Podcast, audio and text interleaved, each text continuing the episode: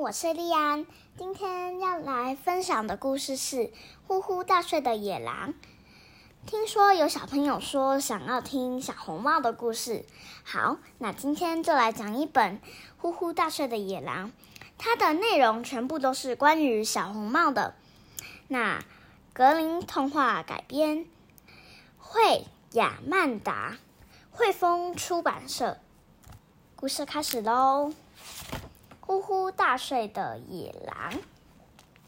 从前有一个可爱又漂亮的小女孩，她和妈妈在一个村庄的小木屋里，村里的人都很喜欢她。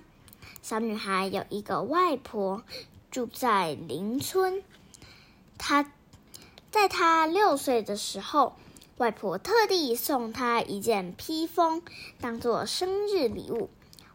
好漂亮的红披风啊！还有一顶帽子呢。谢谢您，外婆。小女孩非常喜欢，她立刻穿上红披风，到村里玩耍。她每天都穿着这件披风，久而久之，大家都改叫她小红帽。有一天，妈妈把小红帽叫叫过来，到面前说：“对他说，外婆生病了，妈妈这里的工作又走不开，你替我带点吃的食物去看她吧，可以吗？”“啊，外婆生病了，她最疼我了，我要去照顾她。”“好孩子。”路上千万不可以贪玩，也不可以随便喊陌生人说话。见到外婆后，要早去早回。妈妈千叮咛万嘱咐，才将篮子交给了小红帽。小红帽答应妈妈后，就拎着篮子离开了家。从这里到外婆家要经过一座森林，她边走边唱。很快就到了森林的中间，他一点儿都没有注意到远处有一只大野狼，正悄悄地打着坏主意呢。大野狼心想：这个白白嫩嫩的小女孩一定非常香甜可口，我的口水都快要流出来了。于是他跑到小红帽面前，装出。和蔼的笑容说：“小姑娘，你要去哪里呀？你是谁？”小红帽记起了妈妈的话，小心的问她。大野狼说：“我是你妈妈的朋友，大野狼啊！以前常常去你家，你忘了吗？”小红帽心想：“既然是妈妈的朋友，就不算陌生人了吧？”他告诉大野狼。我的外婆生病了，我要去看她。不但如此，天真的小红帽还把外婆的地址也告诉了大野狼。大野狼心想：今天真是好运呐，可以一次吃到两个人。于是，他假意的对小红帽说：“森林里有很多坏人，路上要小心。”祝你好运，谢谢你呀，大野狼先生！我要赶快去外婆家了。再见！大野狼偷偷摸摸的跟在小红帽面后面，一边走一边想办法吃掉小红帽。森林里开满了美丽的花朵，小红帽边走边唱歌，开心极了。这里的花好漂亮啊！我来摘些送给外婆，她一定很高兴的。小红帽心想。大野狼忍忍住呼吸，躲在大树后面等待好机会。小红帽完全没发现大野狼就在他身后。大野狼看准机时机冲了出来。突然间，他好像踩到草丛里的什么东西。哎呀！痛死我啦！他痛得差点叫出来。原来他正好踩到猎人在森林里放的捕兽夹，都是那个小红帽害我的。我非可吃掉它。大野狼越想越不甘心，他决定吃掉这个小红帽。有了，有了，我有好方法。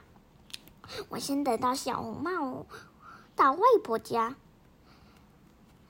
我先把外婆吃掉，到他来的时候，再把它吃掉。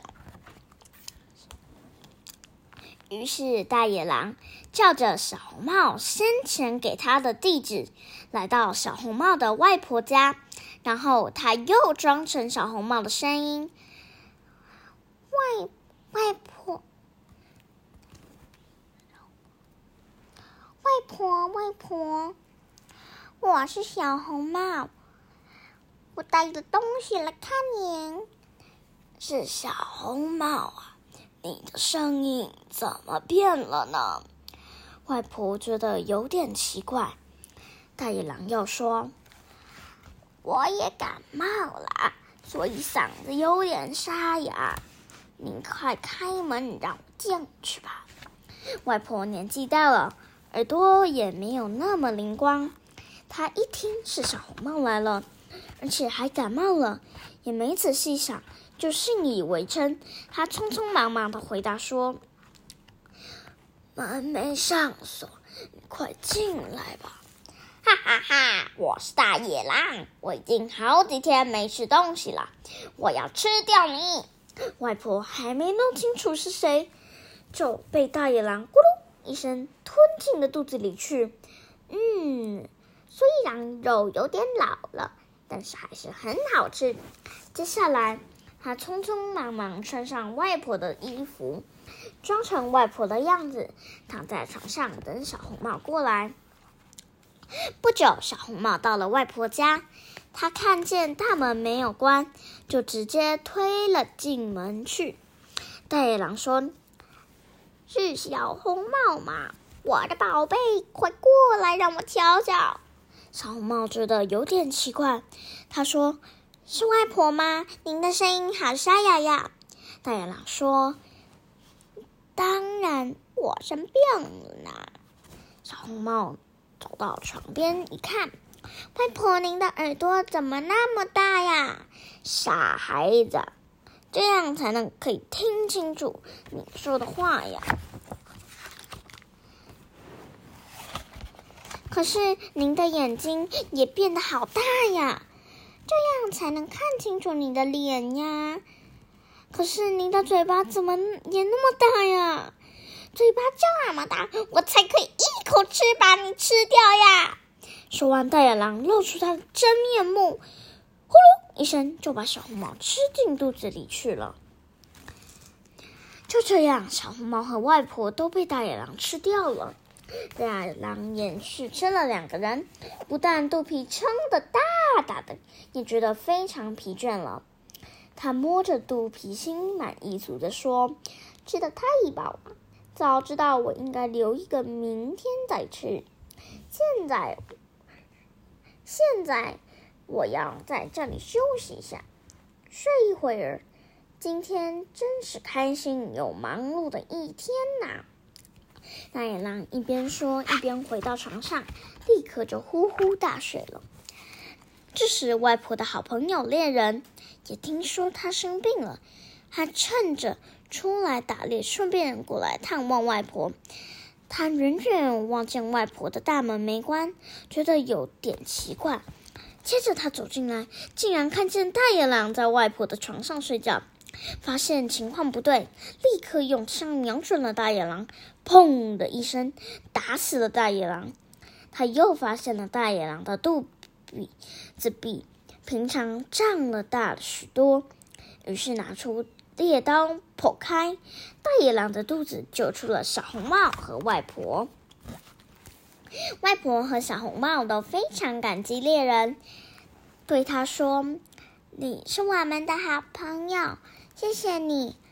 经过这样一番折腾，大家又累又饿，外婆也因为吓出一一身冷汗，感冒竟然不药而愈。小红帽赶紧拿出带来的食物，请猎人一起分享。他也从这件事得到了教训。我再也不敢跟随便和陌生人乱说话了。他们吃饱喝足了以后，天色也渐渐暗了下来。外婆担心小红帽一个人回家又遇到其他危险，就陪着他一起穿过森林，又到了温暖的家。故事讲完喽，谢谢大家的聆听，谢谢小朋友，谢谢那位小朋友来推荐《小红帽》这本书，我也非常喜欢这本书。所以，谢谢大家的聆听。那我们下次再见喽，拜拜。